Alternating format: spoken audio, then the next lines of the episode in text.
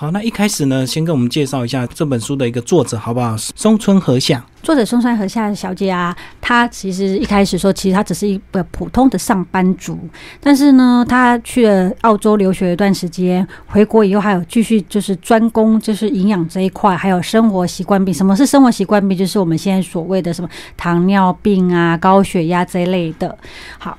那他之后就取得了营养师的执照，然后也开设了一些厨艺训练班。很特别的是啊，他在日本的一些厨艺训练班去报名的啊，都是一些明星、艺人、模特儿之类的。然后上了他的。厨艺班的这些演艺朋友们呢，就会把他的这些理、他的饮食主张理念分享出去。那他除了说他有在开课程教艺人怎么样去调理烹饪以外，他同时也是日本的一些运动明星指定的营养师。所以呢，这本书里面，他除了就是把他平常营养师上面的一些专业写进来以外，他也发现到说，我们现代人啊，有很多的生活习惯病就是来自于饮食。比方说，现在人喜欢吃甜的，嗯，然后吃。很咸的，吃重油的，那它这些其实这些我们的身体呀，就是被饮食养养出来的。你现在吃什么，以后你就会得到什么样的身体。比方说，试吃甜食的人，他可能就是血糖会高，好，未来可能走向糖尿病，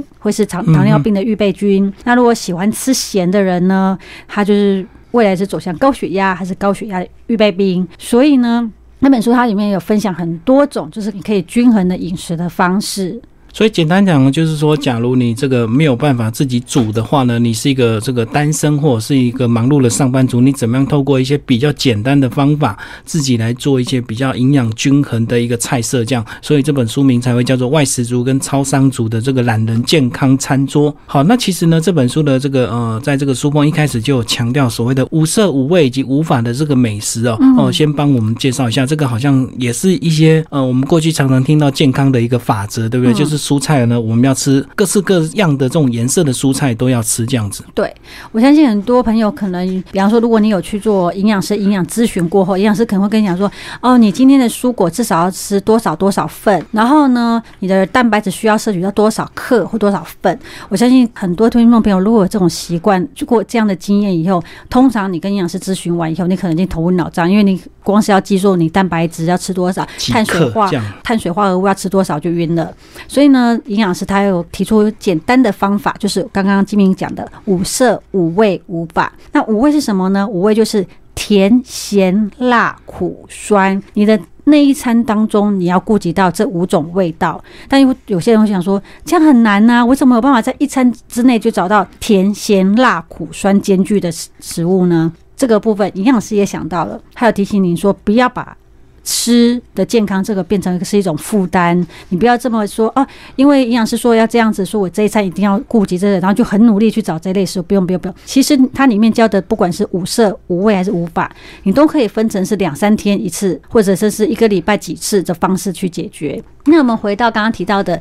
甜、咸、辣、苦、酸，甜很简单啊。呃，自助餐里面常常我们看到有种菜色是一种黑豆，它是甜的。嗯，好，或者是它有一些甜点，绿豆汤，好，绿豆汤这种是甜的。咸就不用讲了，基本上菜色里面一定会有咸。对，辣也会有。那辣的话，还有一种东西，比方说苦，我们可以想到苦瓜，哈，就是比较苦的菜。嗯，那酸很简单啊，就是泡菜或者榨菜类，还有一些是腌制类的，这都是。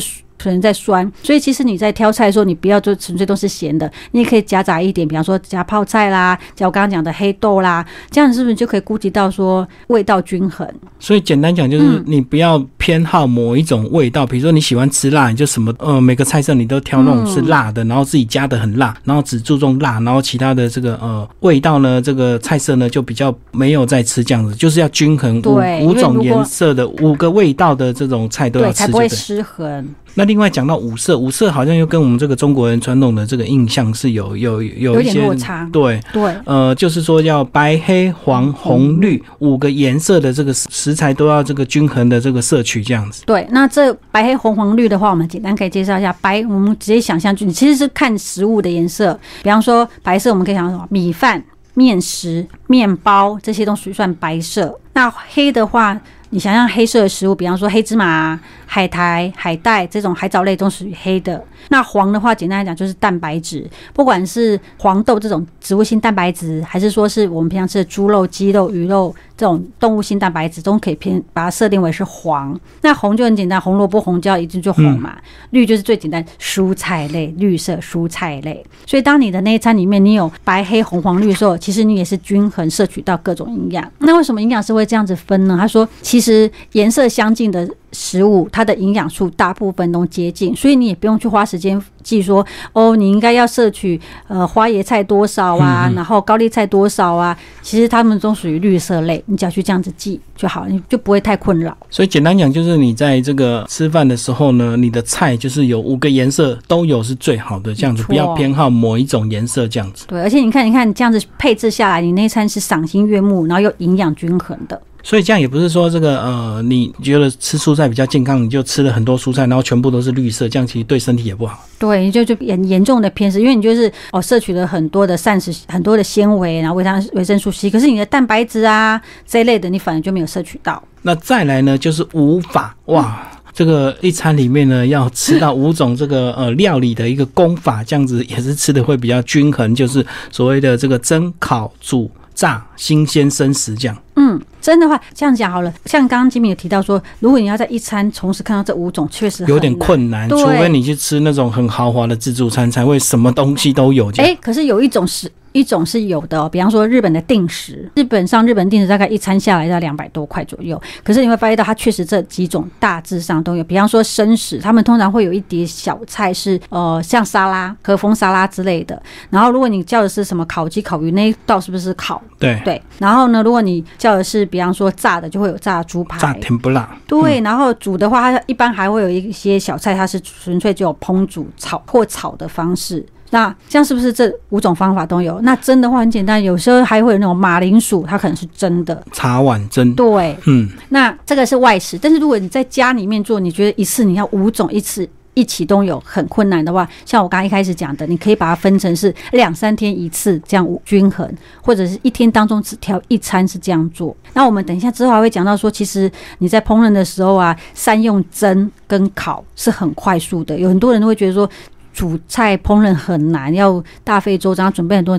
但是，其实如果你善用你的烤箱跟电锅，你可以很快的就端出一堆菜来。所以这个他在书中也有呃教你怎么善用现代的一个工具来做出一些比较营养的一个料理，这样子。没错，哎。刚刚讲的无法里面有一样东西生食，很推荐外食族的朋友，因为外食族的朋友吃的东西大部分都是都是煮好的嘛。可是如果你要吃生食，你可以考虑说从水果或生菜沙拉来下手。哦，就是不是指真的指所谓的生鱼片？不是不是不是，它的生生食就是说你要出去吃一些新鲜的东西，因为我们现在吃东西都是已经经过烹调，那些营养素可其实在烹调过程中一直流失。那生食是最能保持着它的营养的。比方说像胡萝卜，其实胡萝卜在我们切。开的那一刹那开始，它的水溶性维生素 C 就一直不断的流失，流失掉。对，所以如果说，比方像胡萝卜啦，有些高丽菜这些，我们是可以用透过生食的方式补充，是最能锁住维生素 C 的。那如果你觉得，诶，你在外还要准备这些很麻烦，那很简单的方式就是你挑水果，比方说苹果、香蕉、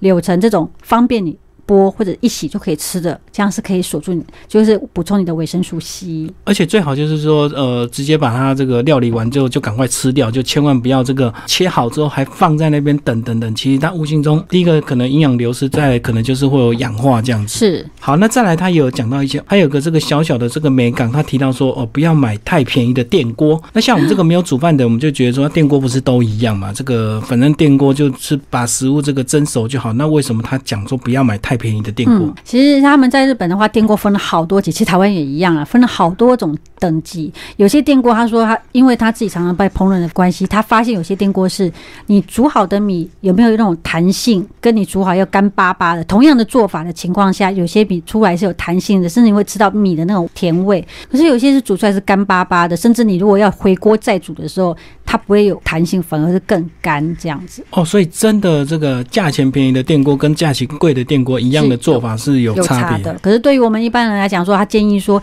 你刚开始要入门的话，你就选一般中价位就好，不要去追求很高等级。如果你已经做出了一个兴趣来，当然你再去追求很高的等级。而且一个电锅其实可以用好多年了，所以这样子其其实如果你把它平均下来的话，也不会说真的太贵价。像我朋友家，他就是用大叉电锅，你看它可以用很久，然后一个电锅不是只有煮饭，可以做很多很多种料理。那其实，在他书的一开始就有介绍这个三个酱汁哦，就是说，呃，如果你能够呃善用这三种不同的酱汁，日式、西式以及中式三种酱汁，就可以变化出很多不同一个特色料理。这样，对，酱汁对我们在平常在料理的时候非常重要，因为其实不同种味道的酱汁，你吃起来的口感、你的风味就不一样。举例来讲，味噌，大家想到味噌就会想说味噌汤，嗯可是其实味噌它可以做出不同的料理。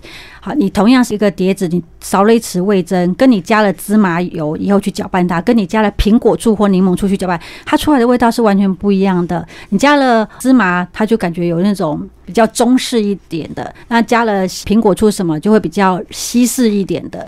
然后，如果你想要再不一样的话，你可以纯粹就加酱油，甚至是说你用味增，然后跟山药。哦，它也是一种不同的味道，所以光单单一个味噌，它就可以因为搭配不同的东西，它有产出不同的味道。然后你这一餐，如果你觉得，诶，我比方说像我今天用烤的哈，我烤了一些青椒啦，或者是一些菇类的，我需要有酱料，我就可以纯纯粹拿味噌加醋，或者是纯粹拿酱油加芝麻油自己去调。所以善用酱汁也可以变化出每天不同的一个菜色，对哦。那其实在这本书的最后呢，我觉得也是这个蛮重要的，所谓的饮食迷失啊，他有讲到一些我们过去的这个刻板印象，其实它是错误的。嗯，比方说喝蔬菜汁，你知道我身边有好多人都会讲说，比方说他前前一天他去吃麻辣火锅或者大鱼大肉，然后隔天就会说啊，我今天喝了这瓶蔬果汁啊，我就可以把我昨天的一些什么大鱼大肉啊，对，平衡回来就平衡掉对。昨天吃很多肉，那我今天就喝很多果汁这样。对，然后我觉得，哎、我这样就摄取到了很多足够的营养，其实这是错的。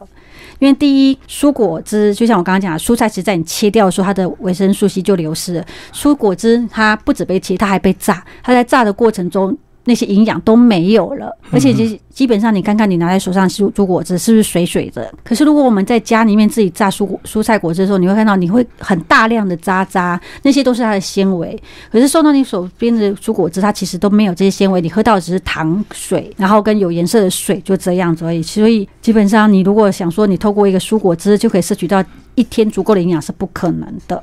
所以他讲的这个这个所谓的就是像便利商店卖的这种蔬果汁，其实它是甚至很多都是用香精调出来。没错，那假如说你是去买真正的所谓水果现打的这种蔬果汁，可是也因为透过这样的一个这个呃搅搅拌的拌之后，过程。其实它很多营养还是会流失，所以最好就现切现吃就好。对，而且你去店家买的时候，其实他们都会加糖，会让你喝起来好喝。可是你自己在家做的时候，其实你很少会加糖，你会直接新新鲜这样喝下去。其实最明显就是像现在夏天到了，大家都会喝西瓜汁，都很便宜啊，二十块就七百 CC。那其实它就是西瓜加很多水，水加很多糖这样子。对，不然你看，如果要打出那一杯纯粹的西瓜，要多少的那一杯西瓜是要纯粹多少的西瓜才能打出来？所以它就是另外有个价钱叫做西瓜原汁，然后就会比较贵，就是没加水的。如果你愿意花比较贵的钱，你就可以喝比较好的果汁这样。没有错。然后呢，它里面有提到一个。另外一个饮食迷思就是，有些人会觉得说啊，今天大鱼大肉蔬菜吃太少，他就会跑去便利商店买生菜沙拉。盒装的，嗯、对，是我要跟各位听众朋友讲，生菜沙拉在便利商店生菜沙拉，它通常是从中央厨房就开始来的，所以他在中央厨房的时候，他就已经先切好。然后你想想看哦，他从中央厨房要配送到台湾各个地方去，在中间。的时间有多长，甚至说他也许前一天就先处理好，而且你看哦，你去便利商店买的那个生鲜啊生菜沙拉，是不是它还很翠绿、很新鲜？一个蔬菜怎么可能经过了好几个小时还这个样子呢？比方说你早上去菜市场买的菜，跟你放到中午以后。它中间一定会有被氧化，一定会枯老。可是问题是，你们都不会质疑过说，为什么便利商店都是这么翠绿的？对啊，为什么？对，因为它为了让它保持着这样子翠绿的，为了防止它变色腐烂，然后它会在切完它以后，把它放在一些消毒液当中，这样它食材不容易变色，还可以藏保它的鲜脆。哦，就是有经过特殊的处理，就对。对，而且就在讲，你看你吃到了又也是一些添加了很多不知道是什么样添加物的东西在里面，然后加上其他里面的养分基本上在这整个过程中已经流失了。所以呢，如果当你太忙或者大鱼大肉，或你没有办法很快速。补充你的膳食纤维或维生素 C 的话，我们还是建议说，你可以透过水果，而且是要完整的水果，不要是切过的，不要说去水果店买那种它切好的，一定要是完整香蕉啦、番茄啊、奇异果、苹果这种完整的水果。都是很好的选择。其实有时候我们上班到一半呢，这个下午的时候呢，总是会比较疲倦，然后说这时候呢，好像我们的人体就告诉我们是好像要补充一些热量才会恢复你的精神，所以我们就就会流行所谓的下午茶趴啊，就是大家开始就呃点一些外带的水手杯啊，或者是叫一些蛋糕、气食这样子来办公室一起享用。那下午茶到底有没有一些比较好的一个健康的这个饮食的一个方式？有，这书里面我们还有提到说，如果说听众朋友你肚子饿了。下午的时候呢，最好的点心呢，不会是刚刚吉米大哥讲的这些什么珍珠奶茶、鸡排、披萨、蛋糕，而是应该你要吃那种可以吃得饱、可以有饱足感的，比方说饭团啊，或者是比方说三明治。甚至还有谷物棒，谷物棒一般人会觉得很难入口，不好吃。呃，确实它是有饱足感，而且它可以撑得比较久的。我们来举个例好了，其实你的身体就好像是现在正在燃燃烧的一个那个木材。如果当你肚子饿，所以就是说当那个柴已经快烧完了，你为了让它要有火，你是不是会丢东西？一般来讲会应该要丢木材，这样它才可以燃得更久，撑得更久。可是你当你吃那些甜点，什么巧克力呀，或者是珍珠奶茶这些东西，就等于说你只是从拿一张纸往那。那些木材里面丢进去，瞬间燃烧，一下就烧完了。对，但很快又饿了。嗯，没错。所以你如果在下午茶的时候要吃，应该要吃有饱足感的谷物棒，它强过了糖果饼干，而且它方便携带又可以充饥。那饭团一样，它可以充饥。那你大概三四点时候吃个饭团，我相信它应该可以至少维持你大概六到七点。所以你回到家以后，再简单喝个汤，吃个。肉有鱼的饭菜，这样就很有饱足感的。然后另外是有一些像我们刚刚讲这些食物以外，有一些人会想说，哎，三明治既然可以的话，那豆沙包、面包可以吗？其实如果它是包了豆沙，然后或者涂了果酱的面包，它都算甜点。要注意这一点，因为它里面的热量其实是很高。就像刚刚讲，你直接只是丢一张纸到你的火堆，它咻很快又买掉了，而且你会让你的血糖瞬间升高，又很快掉下来，会。小心以后糖尿病的问题哦。其实关于这个糖类的部分，它还有另外一个章节讲写的比较更清楚，就是为什么甜食吃不饱，就是这个原因。就是甜食呢，它会一瞬间提高你，提供你一些热量，可是很快就会消耗掉了。所以其实你吃甜食很快又饿肚子。对，所以有一些人想说啊，我只要吃一点点甜食撑一下就好，但是没有办法，你可能吃那个甜，可能到四五点的时候你又饿了，所以相对你就只是让自己越吃越多，这样自然而然就会变胖。所以你应该要选一些就是饱足。感够的食物，像我刚才讲的谷物棒、三明治或饭团。之类的。好，那最后帮我们总结这本书啊，这本书是不是呃，一般的上班族或者是其实呢，你常常在外呃外食族都蛮适合呃找这本书来看的。没错，因为我们这本书啊，其实就是针对的外食族跟超商族。其实你在超商你是可以吃的很健康的，比方说你在超商说，如果你只要纯粹买一个便当而已，你可以光从那个便当的颜色就可以去判断说这个是不是均衡。像我们刚刚讲，你可以利用五色啊，嗯，它是不是五种颜色都有？那如果说你是奇怪。在外面吃外食族的话，顺便有建议你说你要避免就单一食物。我相信有很多听众朋友可能他会习惯到固定的店家，然后点固定的食物。比方说你喜欢吃牛肉面，你固定这一家，你就每天都在吃牛肉面。嗯，那你的面里面确实它有白色的面条，有黄色的肉类，然后也许还有红萝卜是红色，可是你就缺少了其他两种，而且牛肉面是煮的，你就会一直长期的缺乏其他的蒸的啦、烤的啦、炸的啊或生食之类的。所以，当你去，不管你是外食，还是说你是去超商挑选食物，都可以掌握这本书的这个主张，就是五色。无味无法，这样你就可以均衡饮食。那希望大家可以透过吃饮食的方法，把你的身体养好来。而且最重要的是，在这本书的最后一个章节呢，有讲到这个破除一些饮食的迷失哦，总共有十三点哦，真的是呃有蛮多，真的是我看了这本书的时候才了解，呃，原来我过去的这个印象都是错误的。所以这本书呢，真的很值得大家呢把它这个找来好好的这个阅读，我相信你会得到一个很好的一个收获，并且让自己这个即使你在外面买东西，或者是你买超商的东西，还是可以，呃，买的很健康。这样好，谢谢我们的这个呃新自然主义的编辑何乔，谢谢。